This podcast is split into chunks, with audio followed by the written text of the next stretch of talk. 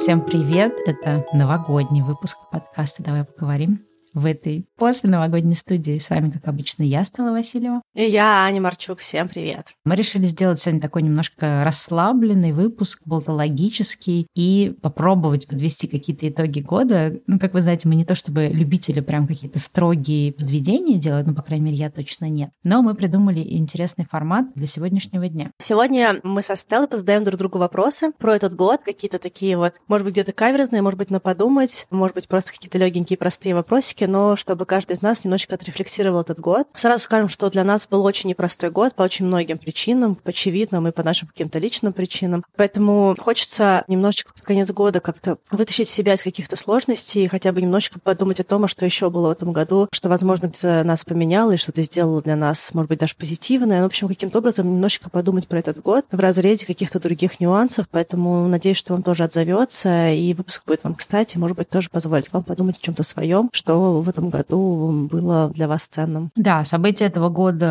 конечно, абсолютно безумные. И сразу, наверное, да, скажем, что мы придумывали вопросы немножко отстраненно от текущих событий, поэтому, да, если образуется какой-нибудь вопрос, там, самое радостное событие года, чтобы это не звучало немножко странно на фоне того, что происходит, мы часто используем наши собственные выпуски как некий такой архив и дневник. Поэтому, если вам покажется какие-то вопросы или какие-то ответы, они, может быть, сформулированы немножко странно с учетом текущих событий, то мы просто от себя хотим сказать, что мы даем себе отчет, какие события происходят, но постарались сделать какой-то выпуск, ну, хотя бы на один день, скажем так, чтобы таким праздничным настроением. Вот, поэтому, если вам пока что вопросы отвлеченные от э, повестки актуальны, то это сделано специально, намеренно, чтобы немножко отдохнуть сегодня. Ну что, начинаем? Стелла, жги. Давай начнем с чего-то такого, скажем, простого, чтобы как-то разгон взять. Скажи, какой у тебя в этом году был самый большой, ну, я так назвала себе это блог года или источник, как, в общем, какая-то медийная площадка, которую ты смотрела больше всего. Причем это именно не то, что там что ты открыла и что тебе нравилось. Нет, вот если ты сейчас зашла бы и посмотрела, да, где у тебя больше всего там часов просмотра или прослушивания, может быть, подкаст, может быть, YouTube-канал, может быть, какой-то блогер в соцсетях. Кто получил больше всего твоего внимания в этом году? И почему? Если мы говорим про площадку, у меня, скорее всего, была Литрес и Либби, два предложения приложение для аудиокниг? Не, именно блог. Это должен быть это либо человек или какой-то блог, проект. Ну, то, чтобы вот не платформа. Хорошо, тогда, наверное, я подсвечу такую женщину-психолога. Она из Киева, ее зовут Ольга Демчук. Немножко другая по стилю от нас со Стеллой, но мне кажется, что даже в ее таком необычном стиле, каком-то таком более строгом, она интересные мысли раскрывает. И я какое-то время одно видео у нее посмотрела на YouTube, я на ней залипла, и в итоге посмотрела миллион других видео. Мне показалось, что она в своих психологических рефлексиях достаточно уникальна. Да? То есть вот мне очень нравятся всегда люди, которые не просто делятся, не отработав какую-то информацию, которую они взяли и перенесли, да, которые переживают информацию и дальше выдают что-то свое. Кто-то может согласиться с позицией, кто-то может не согласиться, но очень здорово, когда у человека есть вот этот свой процесс. И мне почему-то показалось, что у нее есть этот свой процесс, поэтому вот, может быть, я подсвечу для других людей тоже. Ольгу мне показалось, что она такая необычная женщина, которая интересно показывает разные психологические особенности личности и отвечает на какие-то такие вот, в том числе, мои вопросы. Хорошо, принято. Тогда тебе вопрос такой вот. Самая глупая история года. Я вдруг, кстати, поняла, пока ты отвечала на вопрос, что я, в общем, максимально не мастер быстро отвечать на такие вопросы. Дай мне секунду подумать. О, ладно, у меня есть глупое событие года, оно такое тоже с уроком небольшим жизненным. В общем, вы уже знаете, да, если вы слушали предыдущие э, выпуски, что я тут карьерно меняюсь и изучаю для себя новую профессиональную деятельность, и, собственно, я начала заниматься собаками, учусь сейчас на док-тренера, и чтобы больше было опыта с разными породами, с разными, в общем, характерами собак и так далее, я стала гулять с собаками, то есть я профессиональный как-то выгульщик по-русски, по-английски называется dog-walker. И я, в принципе, не фильтрую собак по каким-то там породам, да, то есть я, в общем-то, берусь за всех. Хотя у меня есть, конечно, свои преференции, но я стараюсь как раз, наоборот, поработать с разными собаками. И вот как-то раз была опубликована, соответственно, заявка на собаку. Было написано, что это микс Веймаранера. Я такая пошла, почитала, что это за порода такая, какие у нее там особенности. И там была достаточно хорошая оплата, потому что собака была с характером. Я такая, ну, как бы нам в общем-то, все, в общем-то, ни по чем, какие собаки для нас могут быть проблемными. В общем, прихожу я, значит, к этому к хозяину этой собаки, точнее, к хозяйке, ну, их там пара, муж и жена. И, значит, открывается дверь, и на меня просто выпрыгивает собака, которая примерно раза два меня больше. То есть, я не знаю, возможно, это микс Веймаранера, я не знаю, с конем просто. В общем, это была какая-то очень большая собака, которая весила точно больше, чем я, а хозяйка примерно моего роста, ну, то есть где-то метр пятьдесят, только еще, мне кажется, худее, чем я.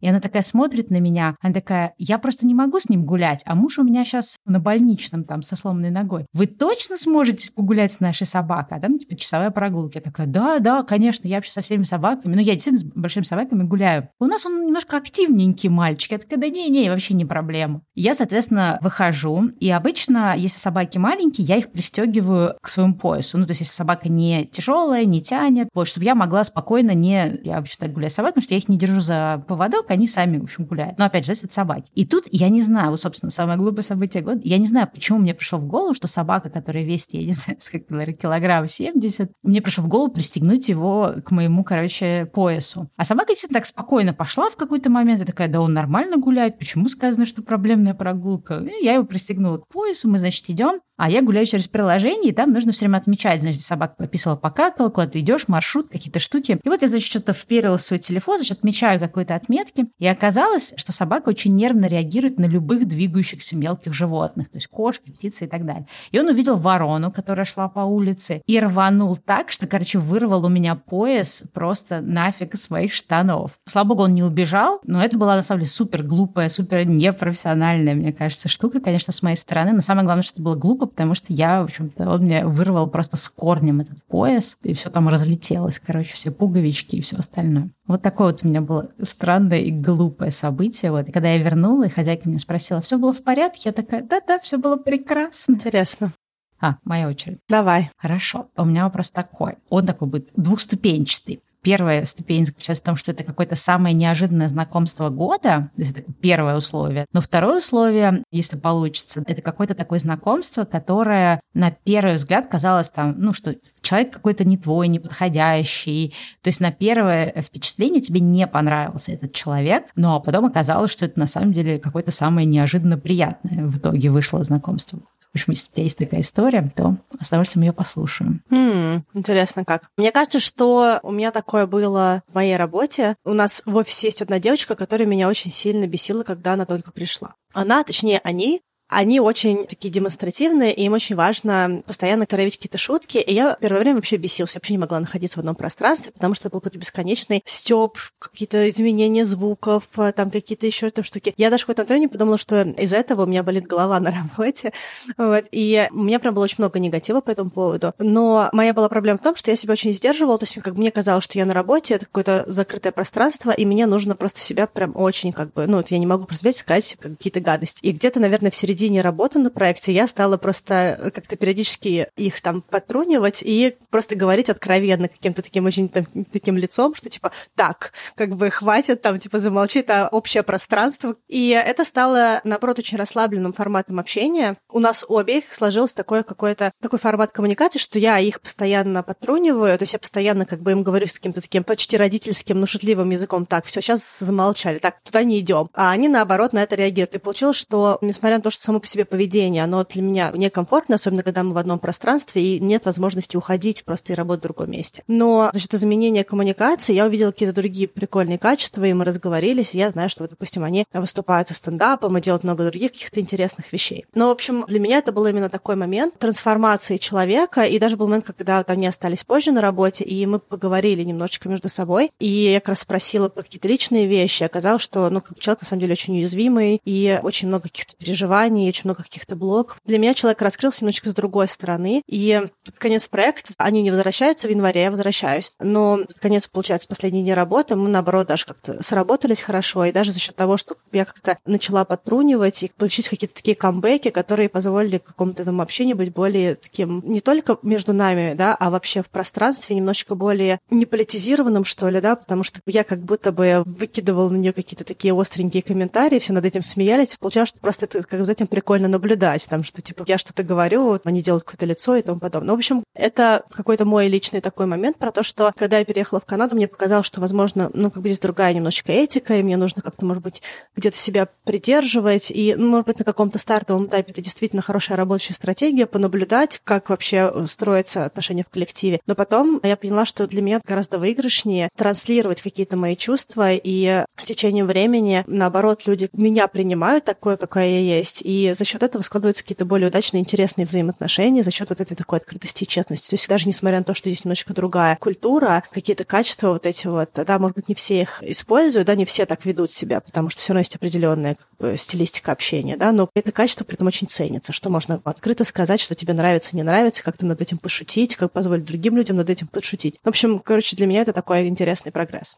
личное качество, Стелла, которое тебе больше всего мешало в этом году? Мне кажется, синдром спасателя. Прям недавно тоже с кем-то обсуждали из подруг, что, во-первых, в принципе, знаешь, я поняла, что у меня часто этот синдром спасателя заставляет меня вовлекаться в какие-то вещи, где вовлекаться не нужно. Но вот сейчас я вышла на работу, у меня пока стажировка, я даже не, не дрессирую собак, а делаю совершенно вообще какие-то левые рандомные вещи. И любой бы нормальный человек, да, вот на время этой стажировки, пока я там жду своего обучения сертификации, просто бы там, ну, по минимуму минимум делал то, что ему сказали делать, получал бы свою супер микроскопическую, ну, то есть я на, сейчас на, на низкой ставке сейчас, у меня нет никаких там э, дополнительных оплат к тренеру, да, поскольку я еще не, не тренирую собак. И казалось бы, ну, как бы, в принципе, ничто от меня, во-первых, а, не ждет какого-то сильного вовлечения и того, чтобы я рвалась на британский флаг, а с другой стороны, как бы, ну, вот с точки зрения всей логики, у меня низкая оплата, э, я, в принципе, могу просто минимально делать свою работу и как бы тратить свои силы и время да, на то, чтобы на самом деле там заниматься собаками. В итоге получилось, что у меня сложились хорошие отношения с начальницей, она новый человек в этом отделении, она сейчас пытается там навести порядок, потому что там до этого был бардак. И поскольку я прониклась к ней, у нас с ней хорошие отношения, я понимаю, что в каких-то ситуациях, когда я вижу, например, там два человека не вышли на смену, и они такие, о боже, два человека не вышли на смену, опять не хватает людей. И я такая, я могу остаться попозже, я могу завтра выйти. И при этом я понимаю, что я супер устаю, я работаю какое-то дикое количество часов, при этом э, у меня абсолютно нет времени на то, чтобы гулять и заниматься собаками. Я вообще не продвинулась никак с точки зрения именно занятий с чужими собаками, то есть я там еще чуть-чуть тренировала свою, и то очень редко, потому что я работала много, приходила домой поздно, и уже как бы моя собака просто была в отключке, когда я приходила домой. И вот это вот ощущение, каждый раз я такая стала, зачем ты это делаешь? Ты устаешь, у тебя нет сил, ты не успеваешь делать другие вещи, ты перестала, не знаю, там, там задеваться какими-то э, вещами, которыми ты увлекаешься. Но вот именно это дурацкое качество, что я так сильно хочу помочь этой начальнице, хотя я понимаю, что это часть корпорации. Нет никакого смысла открываться на британский флаг ради корпорации, потому что все это в конечном итоге ради того, чтобы там очередной какой-нибудь CEO купил себе самолет или еще что-то. Ну, то есть, согласно моим принципам, в этом нет никакой логики. Меня каждый раз подводит мое качество, что я начинаю спасать, спасать компанию, спасать там команду, спасать какой-то бардак, который там есть, пытаться починить, улучшить, сделать эффективность и так далее. Я очень сильно, в общем, во все это вовлекаюсь. И это, на самом деле, самое, мне кажется, дурацкое качество, потому что, ну, даже не само по себе качество, как бы умение вовлекаться и, да, как бы отдаваться процессу, оно окей, но невозможность остановиться и невозможность перестать кого-то спасать, вот это, наверное, самое дурацкое качество. Да, стала, ушла из корпорации, делала кучу других вещей, и вот на стартовой позиции в Сан-Франциско решила, что снова она включит свой корпоративный режим. Потому что я ненавижу корпорации, что я там делаю? Давай что-нибудь такое серьезное тебя спрошу. Я хочу, чтобы ты мне рассказала какую-то либо новую привычку, либо, может быть, какое-то изменение в черте характера или в тому, как ты подходишь к каким-то вещам, да, какое-то изменение в твоей личности, которое у тебя появилось именно в этом году. Что-то такое, что, может быть, знаешь, ты никогда не думала, что оно появится, или что-то, над чем ты даже, может, и не работала раньше, или, наоборот, работала, но не получалось. Какая-то, ну, то есть либо привычка, да, это самое, наверное, простое, либо, может быть, какая-то черта твоего характера, черта твоей личности. Да, у меня появилась такая вещь, я не знаю, сколько это можно считать привычкой. Я начала больше обращать внимание на тело. Допустим, у меня была какая-то очень неудачная встреча, я сидела, слушала человека, и по-хорошему вообще нужно было уйти, но я почему-то не ушла, потому что я, видимо, всегда все пытаюсь отрулить, какого-то позитивного момента, тоже как привычка, которую, может быть, мне нужно изменить в себе. Я в этот момент, пока человек говорил, ну, в какой-то точке отключилась, и я просто начала слушать, что со мной происходит. То есть я начала чувствовать, что вот здесь у меня горит горло внизу, тут у меня как-то сдавило в груди. То есть у меня пошло какое-то вот это вот ощущение ощущение в теле, и моя основная задача после этого была начать говорить так, чтобы я это ощущение поменяла. То есть мне как бы не так было важно вообще, что дальше в этом общении будет происходить. Сам человек в этот момент потерял для меня ценность, потому что он как бы мне стало очень некомфортно. Но в какой-то другой реальности, мне кажется, что просто бы на какие-то вещи, которые там говорились, я бы, наверное, просто бы либо нахамила бы, либо накричала бы, либо там что-то сказала. А тут у меня вообще какой-то другой режим включился. То есть, ну, я, во-первых, взяла паузу, что со мной редко бывает. Я обычно сразу выстреливаю, да, то есть у меня как бы этих вообще пауз обычно не бывает. Но я помню, что я сидела, он что-то говорил, я в какой-то момент взяла слово и начала очень спокойно ему говорить какие-то вещи, даже там что-то мне пытался сказать, что я хочу, чтобы вот так было, вот так было. Я просто сказала, слушай, если тебе нужны какие-то обещания, ты хочешь, чтобы я сказала да или нет, то сейчас ты нет. И просто дальше я почувствовала, как у меня начинает распаковываться все то, что у меня сжато в теле, то, что горит, перестает гореть. И это какое-то было очень странное чувство. Я даже не знаю, можно ли сказать, что это чувство какой-то power, да, что это какая-то вот сила или энергия, или власть, или что-то еще, да. То есть я не понимаю, что в этот момент произошло, но это как бы точно было каким-то саморегулированием. И диалог поменял тональность. Для меня, наверное, это было очень неожиданно, что за счет того, что я испытываю в теле, я могу для себя понять, как я дальше хочу, чтобы развивались события. Вот. То есть, как бы обычно я вообще не включаю, меня сразу перехватывает управление мозг. Вместе с мозгом у меня включаются эмоции, чтобы идти к своей какой-то цели. И дальше, ну, я в такой предыдущей реальности, я просто, наверное, бы как бы ему там залепила бы словами, как бы, что я думаю. А тут у меня вообще даже не было никакого желания поднимать ни голос, ни как-то там выяснять отношения. Я просто ему очень спокойно сказала какие-то вещи, я даже от себя сама не ожидала. То есть мне кажется, что у меня немножко трансформируется поведение в сторону того, чтобы больше ориентироваться на себя, на свои ощущения. И, видимо, когда я на них ориентируюсь, моя вот эта вот эмоциональная часть, она не требует такого включения, что я могу просто спокойно через понимание того, что я хочу говорить. Это не всегда так работает для меня, это все равно новая какая-то штука, но вот мне кажется, первый раз за какое-то вообще время, то есть это именно вот здесь произошла штука, я смогла по-другому вести такие сложные диалоги там, полуконфликтные или какие-то диалоги, где другой человек пытается на меня надавить какой-то своей реальности. Но раз мы такие поднимаем темы, какое самое большое преодоление ты сделала в этом году?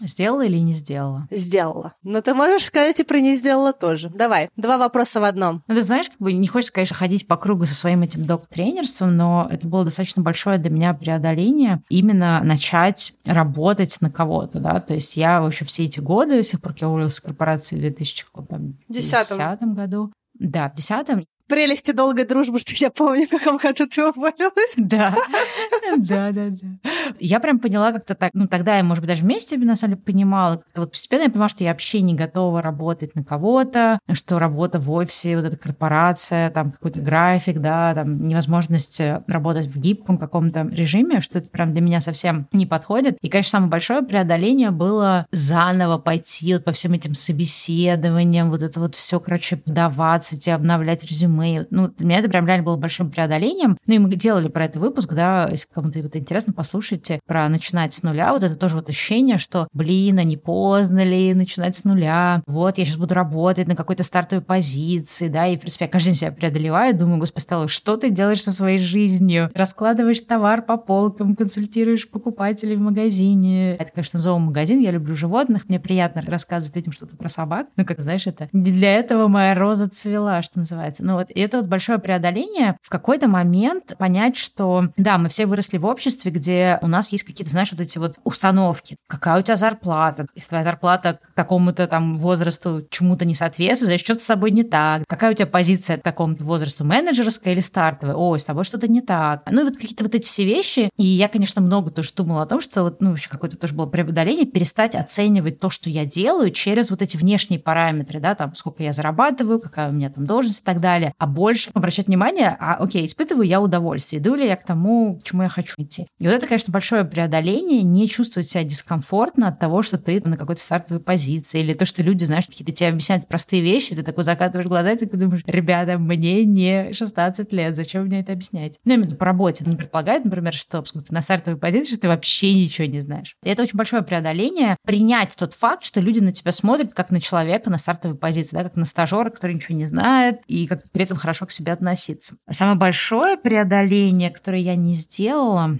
ой, даже не знаю, кстати, много всякого разного. То, что, наверное, я так и не сделала, что, например, когда я, опять же, озвучивала как бы, пожелания по зарплате, я максимально обошла этот вопрос и вроде такая, ну, а что вы можете предложить? И даже когда мне предложили, сделали офер, я не взяла какой-то тайм-аут, не пошла, не подумала, ни с кем не посоветовалась. Я такая, ой, да-да, я хочу, я хочу, хочу, хочу работать у вас, ладно, неважно, что денег мало, давайте. И это причем не первый раз такое было. У меня также был фрилансовый проект тоже в этом году, и я озвучила одну зарплату, и мне очень понравилась клиентка, ее проект, но у нее прям сильно ниже был бюджет. И я понимаю, ну вот уже потом впоследствии, что у нее, в принципе, как бы я была там топ-кандидатом, она тоже хотела со мной работать. То есть она мне написала, что вот я очень хочу с вами работать, но вот у меня бюджет такой-то, ну вот как бы, не знаю, будете вы готовы или нет. То есть как минимум я могла дать ей время, сказать, что, знаете, наверное, я пока не готова, давайте там вернитесь ко мне там через неделю и так далее. То есть, ну, для меня вот все эти темы денег, они все время до невозможности сложные, да, вот это обсуждать, вот эти все переговоры. То есть я все время стараюсь их избежать, даже в ущерб себе. И вот это, мне кажется, то преодоление, которое я не преодолела, то есть я так и, и не научилась все-таки идти на вот этот вот страх обсуждать финансовый вопрос, я постоянно от этого бегаю, хотя при этом я сама потом себя ругаю, потому что я согласилась на что-то, что я изначально не хотела принимать. Но именно чтобы просто избежать этого разговора, я, в общем-то, опять на эти грабли наступила. Не знаю, посмотрим, что изменится в следующем году. Мне кажется, очень круто это отрефлексировать вообще, что у тебя есть эта история с деньгами. Я, кстати, знаю, что она у тебя есть. Для меня, наоборот, ты знаешь, это просто. Я спокойно в корпорациях просила повышение зарплаты. Мне кажется, что это очень важно для себя зафиксировать, потому что это большой такой момент личного комфорта, что ли, да, когда ты можешь об этом говорить, о своих финансах и как бы требовать свои финансы. Мне кажется, что это как бы немножечко завязано на нашем самоощущении где-то профессиональном. И здорово, что ты это отметила для того, чтобы, может быть, в следующем году на какой-то следующей точке ты могла, может быть, попробовать какие-то вещи по-другому сделать. Мне кажется, очень круто. Давай что-нибудь такое немножко тоже философско-рефлексивное. Самый грустный момент года именно для тебя, да? Опять же, мы говорили в самом начале выпуска, что, в общем-то, этот год довольно-таки много всего подкинул нам всем, но именно какое-то грустное событие в твоей, вот лично прям твоей жизни. У,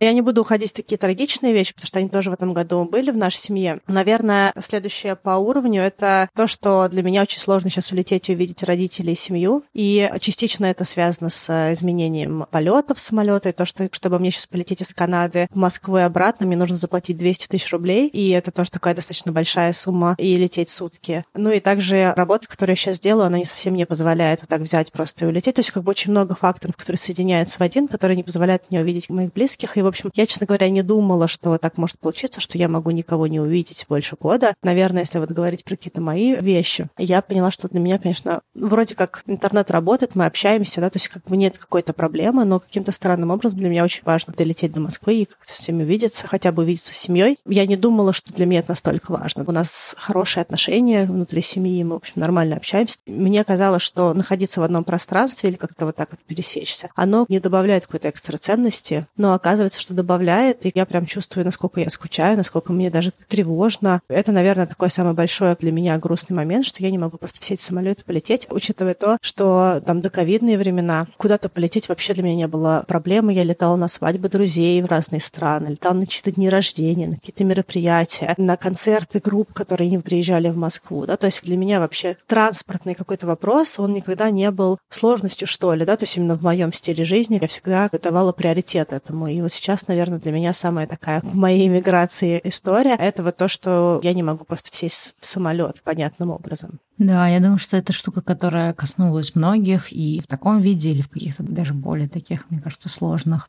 грустно-логистических вариантов. Но это, наверное, тоже какой-то для тебя опыт. Хотел сказать какую-то банальность, типа, знаешь, больше ценить семью. Ну, наверное, какой-то такой опыт все равно нам дает что-то. Но это тоже очень меня отзывается, потому что мы тут вчера, что ли, смотрели какой-то фильм с мужем, и там показывали Санкт-Петербург. И хотя я довольно-таки редко приезжаю в Россию, то есть я вот уехала, да, там, в 2010 году, и я там была, мне кажется, два или три раза все время. То есть у меня нет такого, что прям я постоянно езжу. Но ты знаешь, это вот то ощущение, когда одно дело, когда ты можешь в любой момент приехать, да, и, и например, ты не едешь, потому что у тебя какие-то другие планы планы. А другое дело, когда ты понимаешь, что ты вообще не понимаешь, когда ты сможешь прилететь. То есть для меня, например, ну как бы сейчас поездка в Россию абсолютно недопустима. И вот это вот ощущение, что у тебя забрали место, которое ты, ну, я, в принципе, еще как бы из-за ковида, да, не могла приехать.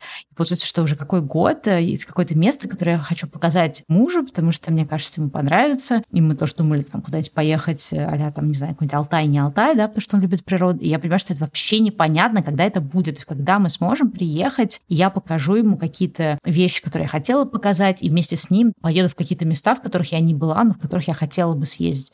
Это очень странное ощущение, очень дурацкое, что ты не можешь это не планировать, даже не предсказывать. И даже, знаешь, такое странное ощущение, что с ковидом как будто бы я даже больше верила, что вот-вот, и я смогу поехать. А сейчас у меня какое-то ощущение, что вообще непонятно когда. И поэтому, да, я очень-очень понимаю тебя. Ну, у тебя еще как бы более такая ситуация, потому что ты обычно часто прилетала в Россию, да, и это тоже для тебя, конечно, я думаю... То есть я как-то как бы про себя думаю, что, наверное, мне проще будет перетерпеть, потому что все-таки я не так уж часто летала, но для тех, конечно, кто привык, вот, ну и, в общем, ребят, которые находятся сейчас, да, или там, сегодня, кстати, смотрела, слушала прямой эфир на Аки Плющевой, там как раз девушка рассказывала, что она обычно приезжает своих родственников навестить в Киев, и у нее сейчас какой-то суперсложный маршрут, чтобы туда добраться. Понятно, что там я воспринимаю, что моя ситуация вообще даже рядом, да, не лежала, то есть там как бы еще все посложнее, вот, но все равно, конечно, это такой момент, да, действительно такой. Рейсы очень сильно поменялись, я вообще не понимаю, как мне лететь, плюс из-за ковида у меня закончились все визы, это все, что у меня было, они все закончились, то есть я даже не понимаю, через что мне сейчас лететь. Ну и странным образом, когда ты далеко находишься, у тебя начинают появляться какие-то странные тревоги, там, допустим, а вдруг кто-то не доживет, чтобы я увидела, допустим, из пожилых родственников, и сразу начинаешь тревожиться. Ну, если как бы это какие-то вещи, возможно, которые нужно, может быть, на терапию вынести, чтобы немножечко их отработать. Но просто интересно, как вообще этот весь процесс работает психологически, в такой недоступности, особенно для меня, человек, который очень ценит свободу, да, то есть, который, в принципе, свобода — это основная ценность, ключевая такая ориентир в жизни, там, не статус, не деньги, да, то есть мне как бы важно именно вот это вот ощущение того, что я подвижна, мобильна, свободна и прочее.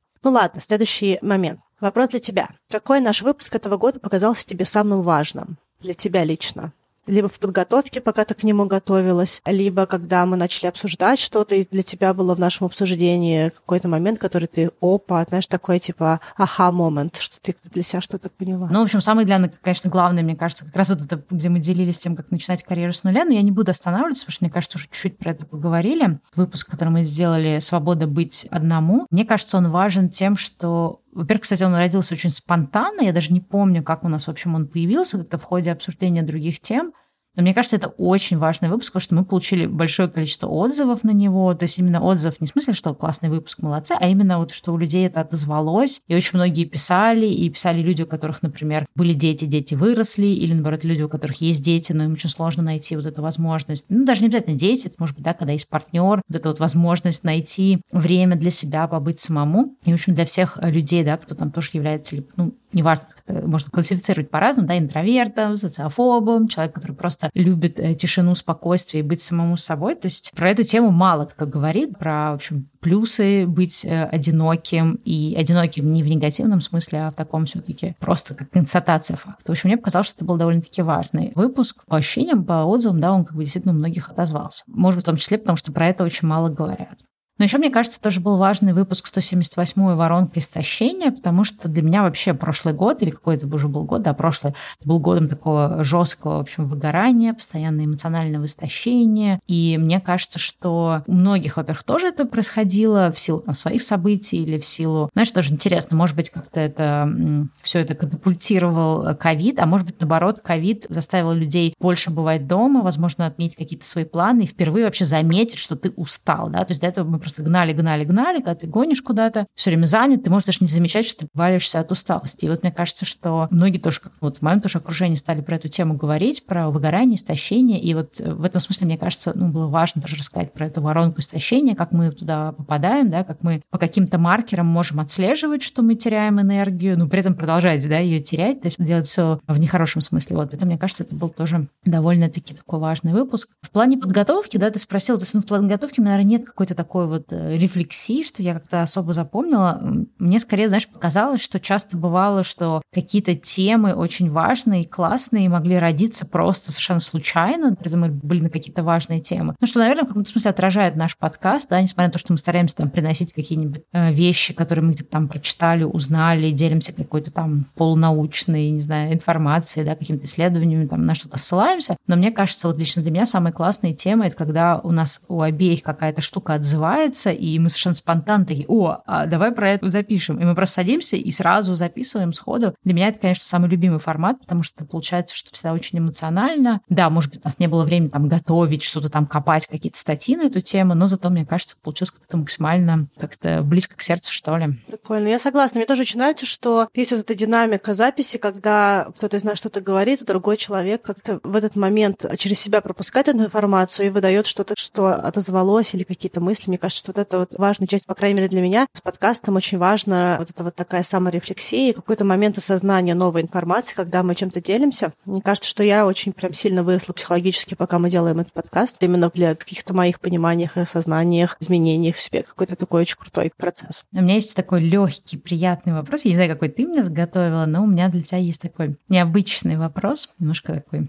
провокационный. Самое странное свидание года. Пам-парам-пам. По свиданиям у меня есть определенный стиль общения здесь, в Канаде, когда я хожу на свидание. Я, во-первых, все первые свидания делаю свиданиями утренними на кофе. Частично потому, что я не уверена, что я готова высидеть ужин с человеком, который мне может не понравиться. Частично потому, что, мне кажется, для всех участников процесса это облегчает коммуникацию, потому что формат такой. То общаться, поговорить, если вдруг есть желание увидеться потом еще раз, можно увидеться и, в общем, в целом и поужинать, и погулять. У меня было много разных свиданий, правда, как бы они были немножечко в январе, потом их не было, потом как бы они снова начались, когда я уже как-то немножечко там отошла от всего. Наверное, самое такое необычное свидание, что я хотела на свидание с парнем, который работает на Дисней, аниматор, или как там называется, что... Большой куклой вот этой, это ростовой фигуры, или как они там называют? Не-не-не, там какое-то очень прикольное слово, как бы позицию описывать, что-то типа character developer, что-то в этом роде. Знаешь, типа фильмы а-ля Лего, такие 3D большие, которые кино, такого плана фильмы, и он, получается, создает этого персонажа, и, в общем, короче, какая-то прикольная работа. Да, максимально необычный какой-то такой профайл. Да, и что-то мы начали говорить, а он из Испании, рассказал, откуда он, из какого города, потом там Лондон, потом сюда переехал. И в итоге вот мы с ним, получается, погуляли, попили кофе, поболтали. И я прихожу домой и получаю сообщения и фотки от своей подруги, которая в этом городе прямо сейчас. То есть она просто мне высылает фотографии из Испании, говорит, смотри, какое классное место, я сейчас приехала. Это просто его родной город. Вот, то есть мне показалось, что такое как То есть это, это не странное в смысле кринж, но это странное в смысле того, что иногда бывают очень прикольные совпадения, что в один и тот же день какой-то город, которого у меня не было на карте, вдруг для меня всплыл дважды из двух разных источников. Для тебя вопрос. Человек из реальной жизни или незнакомый какой-нибудь автор книг или блогер или кто-то еще, который дал тебе новое понимание своего пути или что-то, что ты хотела бы в себе там сделать, изменить или какое-то направление дать? О май гаднess. Так, подожди, еще раз. Человек, который он может быть реальным, допустим, в твоем окружении, либо он может быть человеком из какого-то медийного пространства, или вообще человек, который уже нет в живых, допустим, какой-нибудь автор книги. Да, но ты прочитала что-то или видела, и это дало тебе какой-то разворот, что ты просто вот поняла, что, вау, я вот это буду делать, или я что-то в себе хочу поменять такое крутое, и что за разворот. Ну ладно, и забавно, сейчас я подумаю про серьезно, забавно расскажи, что я тут не было печали, купила бабу порося, но в нашем случае баба купила птицу. В общем, я завела попугая, это относится к краснохвостным попугаям, такого небольшого размера, и в связи с появлением попугая в нашей семье я целыми днями, значит, смотрю видео про попугаев, и я нашла несколько классных каналов, где люди этих птиц дрессируют, ну, мне не нравится слово дрессируют, на русском дурацком звучит, в общем, тренирует птиц, как бы делает всякие трюки с ними, учат их чему-то, вплоть до того, что можно научить птицу ходить в туалет на нужное место. И есть один канал классный, если вы любите птиц, Bird Tricks, и девушка Джейми Ли, они там с мужем делают шоу с птицами, и, в общем, она профессиональный, как получается, дрессировщик птиц. И меня что-то так эта тема затянула, то есть я такая сижу и думаю, так, Стелла, ты иди посмотри, пожалуйста, видео про дрессировку собак. Ну, я сейчас раз курс прохожу. Вместо этого мне гораздо интереснее смотреть, как дрессируют птицы. Я такая думаю, как бы неожиданно, ну, на самом деле там многие принципы дрессировки тренинга, они похожи, то есть одни и те же методы используются. На самом деле очень мне даже в плане собак помогает то, что с птицами я делаю, да, я сейчас как бы тоже тренирую свою птицу, он уже умеет делать спин, это вращение, и приходить в нужное место по указанию палочки. Ну и всякие разные другие более прикольные штуки. Сегодня, кстати, он впервые запрыгнул ко мне на руку. Вот, у нас это большое событие. И он теперь знает, ну так плохо пока еще, но он знает слово АА, то есть когда он делает что-то, что ему не надо делать, например, пытается сожрать мое растение какое-нибудь или запрыгнуть в тарелку и начать грызть из моей тарелки какую-то еду, и можно сказать АА, и он перестанет это делать. Ну, в 70% случаях мы работаем над этим. И меня настолько, в общем, тоже это как-то произвело впечатление, что, знаешь, тоже вот такая мысль о том, что в мире существует э, миллион разных карьер, но когда мы э, заканчиваем школу, идем в институт, мы выбираем из каких-то максимально таких вот, максимально узкого, наверное, количества карьер, да, из разряда, типа там, я помню, когда вот я заканчивала школу, да, там был вариант идти там, значит, э, в банк, работать, да, то есть там связано что-то с финансами, потом идти там что-то связанное там с юридическим, бухгалтерия, да, там менеджеров тоже было тогда популярно. Так, ну, сейчас, наверное, больше популярны там программисты, инженеры, не знаю, там, может, еще что-то. Мы как-то всегда выбираем с какого-то минимального количества карьер, и для меня вот удивительная история вот этой вот девушки, как раз Джемили. Возможно, я, кстати, оставлю вот эту историю. У нее получилось так, что она, когда ей там было очень там, 17-18 лет, познакомилась с парнем, они начали встречаться, и так уж получилось, что он, собственно, тогда уже работал, делал какие-то эти по-русски, ну, типа magician как-то по-русски, господи, фокусник. Он был фокусником, да, был молодой парень, делал какие-то шоу, связанные с фокусом, и постепенно делал шоу, инкорпорировал птиц. То есть тогда он там с голубями, по-моему, работал, ну, как вот фокусники, да, часто тоже животными работают. И так вот получилось, что за счет того, что они, значит, познакомились, стали встречаться, то есть она так, таким образом тоже как бы попала в мир, в общем, шоу и птиц, и постепенно они вместе стали развивать эти свои, в общем, шоу, и у них стали появляться попугаи. И у них огромное количество попугаев. Они своих дрессируют, чужих дрессируют. В общем, там уже сейчас целая, мне кажется, корпорация. Ну нет, не корпорация, но, в общем, целая большая уже как бы такая. Они очень много лет это делают. И я вот просто подумала о том, что я, наверное, в каком-то смысле даже позавидовала тому, что есть люди, у которых путь э, развивался, ну, как бы, знаешь, не, не так, что ты вот, значит, сейчас пойду учиться, значит, пять лет там на маркетолога, потом, значит, я там пошла работать, потом у меня же был план, когда-нибудь я буду директором по маркетингу, а потом SEO какой-нибудь корпорации. То есть какой-то, знаешь, был вот этот вот какой-то путь, который вообще не случился даже ни разу. В какой-то момент я его прервала, а тут у людей жизнь неожиданно сложилась, и причем они оба кайфуют от этой работы, то есть она никогда не собиралась задрессировать птиц, но сейчас она просто целыми днями этим занимается, и видно, что она этим горит, и что они очень много сил и времени, вообще практически все время в это вкладывают. И мне кажется, так интересно, что иногда твой путь тебя может найти, когда ты его даже не ищешь. И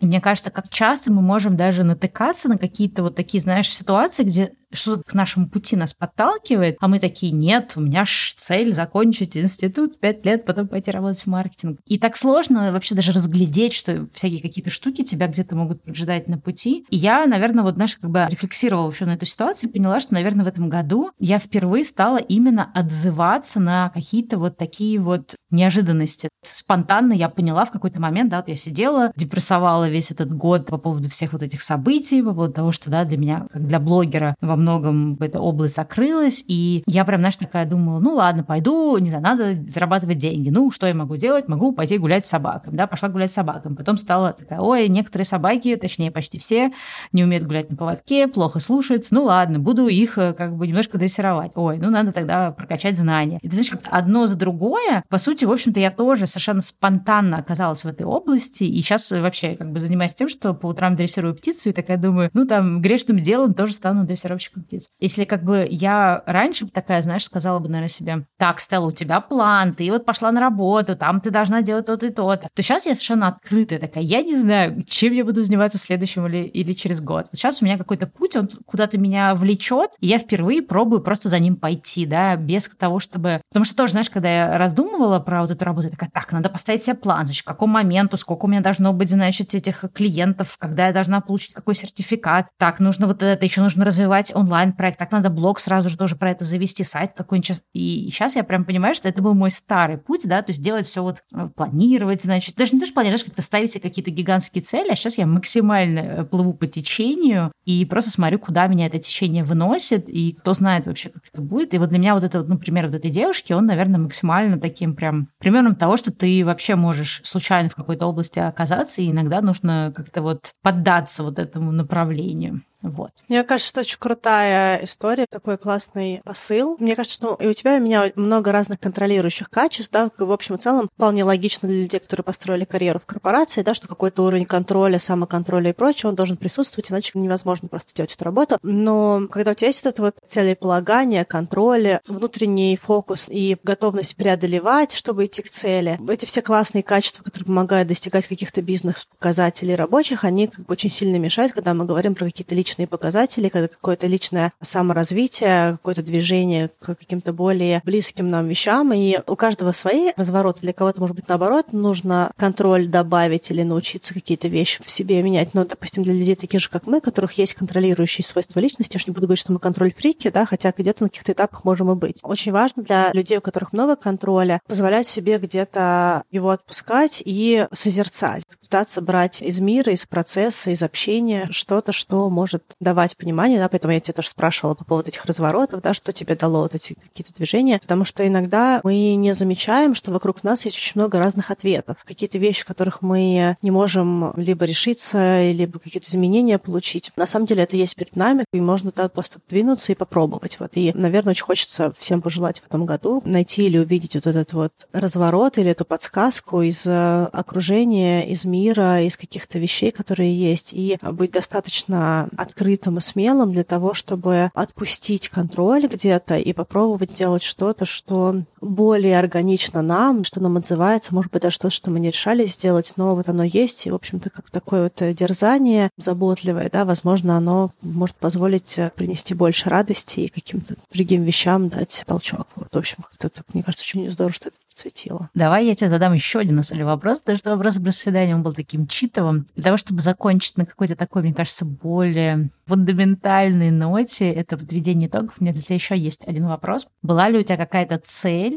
на этот год. Ну, может быть, как-то ты ее осознанно ставила, либо, может, она как-то была на бэкграунде, но это была цель, в которую ты мало верила, но она сбылась. Мне кажется, очень много моих целей, они привязаны к каким-то рабочим проектам, и я, в общем-то, достаточно хорошо к ним иду. И про кино мы много мусолили мои какие-то достижения, какие-то изменения в этом году в подкасте, поэтому я не буду еще туда добавлять дров. Мне кажется, что в начале года для меня история про вообще интеграцию в канадское общество, она для меня была какая-то такая не до конца понятная, потому что где-то мне частично не отзывались какие-то вещи, связанные с людьми, потому что разных плюсов, которые есть в Канаде, есть также очень много своего рода беспомощности. Люди очень неконфликтные. Это отличается от моего стиля коммуникации, потому что я более открыта в своих проявлениях был момент, когда я не до конца понимала вообще, как бы смогу ли я собрать окружение, которое не только русскоязычное здесь в Канаде, в том числе какое-то такое вот... Не знаю почему, но, в общем, мне не очень было понятно, сколько я смогу интегрировать себя, не меняя себя. Да, и вот, наверное, на, на начало года для меня была такая сложная история. Мне показалось, что я не смогу очень быстро прийти к точке, где я полноценно смогу иметь большое количество людей вокруг себя, которые локальные, местные, которые не русскоязычные, которые не европейцы, которые переехали сюда и которые проходят похожие похожий путь, допустим, даже австралийцы, которые проходят похожий путь, да, то есть как бы мигранты, да, люди, которые здесь родились, выросли и прочее. Наверное, для меня во многом из того, что, наверное, такое случилось, что я прошла какой-то кусок вот этой вот кривой такого культурного шока и нашла какие-то для себя понятные точки коммуникации, где я могу не изменять себе, быть собой, какая я есть, при этом окружать себя канадцами. Вот мне кажется, что какая-то такая штука, она для меня была важна. Я не думала, что я как-то ее разовью здесь, а в общем она как-то развивается приятно, поэтому я, в общем, довольна тем, как у меня выглядит сейчас окончание года. Надеюсь, что оно как-то хорошо продлится на следующий год в плане какого-то окружения и рабочего окружения, и какого-то дружеского окружения, и вот моих романтично-личных вещей. В общем, мне кажется, что это такой вот классный итог года и классные цели, которые, честно говоря, у меня были немножечко вторичными, потому что все равно как бы как новый иммигрант у меня очень много было таких вот бытовых задач, и я глобально в бытовых задачах гораздо лучше. Во многом смысле квартира, жилье, машина, работа, деньги. То есть я как-то туда иду, фигачу, и все случается. А все, что касается каких-то других, более таких вот личных вещей, я, мне кажется, всегда как-то двигаю на какие-то другие точки. В общем, в этом году получилось, что я смогла хотя бы на каком-то уровне закрыть много аспектов своей жизни, которые даже не ожидала. Вот, наверное, так. Для тех, кто находится в иммиграции, вы хорошо, я думаю, они поймете, потому что окружение это такой, мне кажется, очень важный вообще, не знаю, такой фундамент э, комфортной жизни в новом месте. Ну, то есть, неважно, переехали в другой город, в другую страну, в какой-то момент без такого качественного окружения. И особенно, знаешь, когда вот есть ощущение, что, о боже, эти люди, они какие-то другие,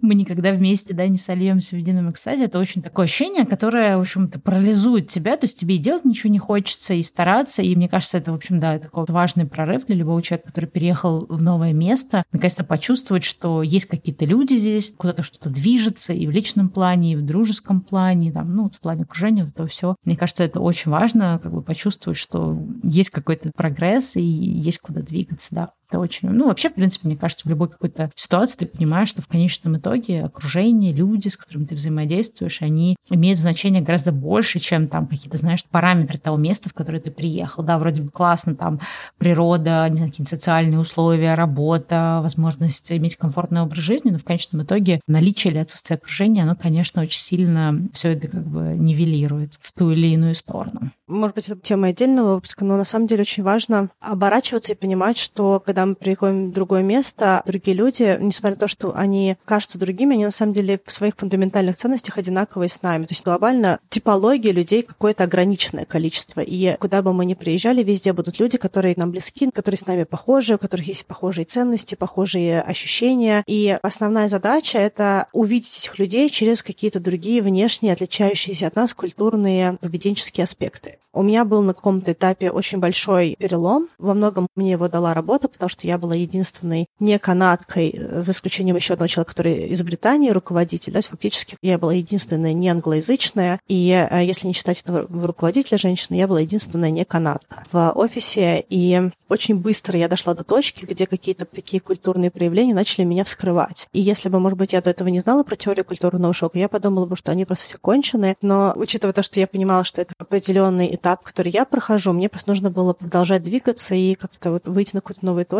И для меня это важное такое преодоление, важное осознавание. И, может быть, для тех людей, которые тоже пытаются как-то с очень некомфортным чувством интегрироваться в новое общество, в новую культуру, мой такой посыл, что не зашоривайтесь только в своем культурном круге, который понятен и близок, да, потому что так можно скатиться в достаточно очень нишевое окружение, везде с собой вести только свою культуру. Классно, когда есть люди из нашей культуры, но также классно интегрироваться в общество. И мне кажется, что основные прорывы в жизни в другой стране, они случаются тогда, когда мы находим вот эти точки коннекта с людьми, которые выросли в том месте, где мы живем. И это дает такое очень крутое чувство принятия, принятия другими людьми нас, принятия нами других людей, принятия нами места, где мы находимся. И вот это какое-то такое условное единство, да, какое-то понимание своего места вот в этой новой культуре, в этой новой точке. В общем, для меня, мне кажется, что этот год, он был очень знаковым в плане иммиграции, интеграции и закрытия каких-то человеческих вопросов, что ли, не знаю даже, как это правильно сказать, да, потому что, ну, как бы я хороша в общении с друзьями, не то, чтобы у меня проблемы с общением, да, но вот именно это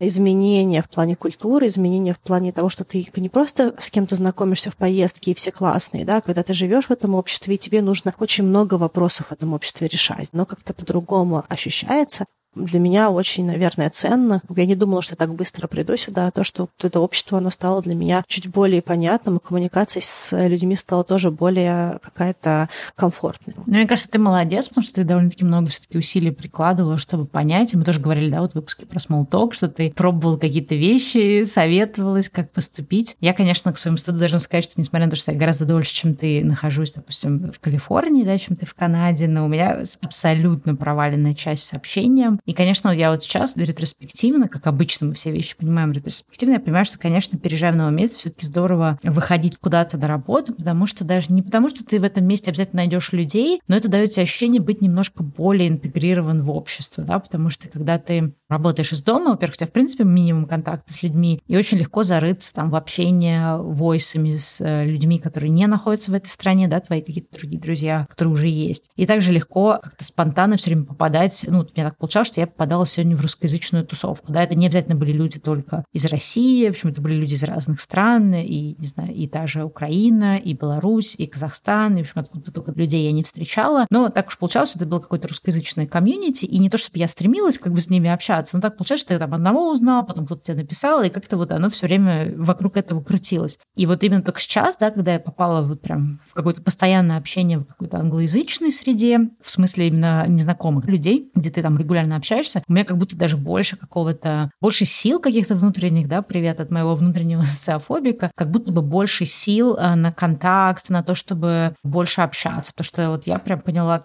то, что у меня был важный прорыв на этого года, что я так много работала из дома, ну, последние, да, 10 лет, что в какой-то момент мне стало очень сложно выходить из дома, и мне казалось, что, ну, мне так сложно выходить из дома, значит, мне не нужно выходить из дома, значит, мне не нужно идти ни с кем общаться, мне так хорошо. И только когда я стала больше бывать среди людей, все равно есть, конечно, какие-то сложности, да, моему внутреннему социофобику иногда бывает сложно, но я прям поняла, что это такой замкнутый круг. Чем меньше ты выходишь из дома, тем сложнее тебе это делать, но это при этом не означает, что, ты, что тебе не нужно выходить, тебе нужно все равно выходить, но поскольку тебе это делать сложнее, то, в общем, ты как бы не выходишь, и становится еще сложнее. В этом смысле, конечно, ты, мне кажется, в плане там общения молодец, я как бы себя не могу за это, ну, за свой подход похвалить, ну, может быть, у меня как бы свой какой-то, да, там, свой таймлайн. Такой момент, что у тебя получается очень много общения с мужем, и вы очень много всего делаете вместе, все таки как бы он закрывает достаточно большой кусок твоего вот этого развлекательно-коммуникативного жизненного такого пространства. Я, кстати, хотела подметить, вдруг кто-то не поймет, да, историю. Очень здорово, когда там, где мы живем, есть люди из нашей культуры. У меня очень много здесь друзей из России, и из Украины, из Белоруссии, есть друзья из Израиля, которые тоже русскоязычные. И это классно, потому что можно говорить на своем родном языке, можно обсуждать темы, которые всем понятны, какие-то ситуации, да, то есть есть какая-то точка контакта, точка сближения. Но также очень классно, чтобы были люди, которые здесь выросли, здесь жили, которые эту культуру несут на себе. Мы интегрируемся тогда, когда мы понятные обществу, в котором мы живем, и общество, в котором мы живем, понятно нам. В общем, короче говоря, это большой кусок. Если вы вдруг сейчас находитесь в этом процессе, помните про это, не отталкивайте людей своего культурного поля, но одновременно открывайтесь и новому культурному полю, место, где вы живете. Это даст большой такой реворд, такую награду большую в плане жизни, интеграции и самоощущения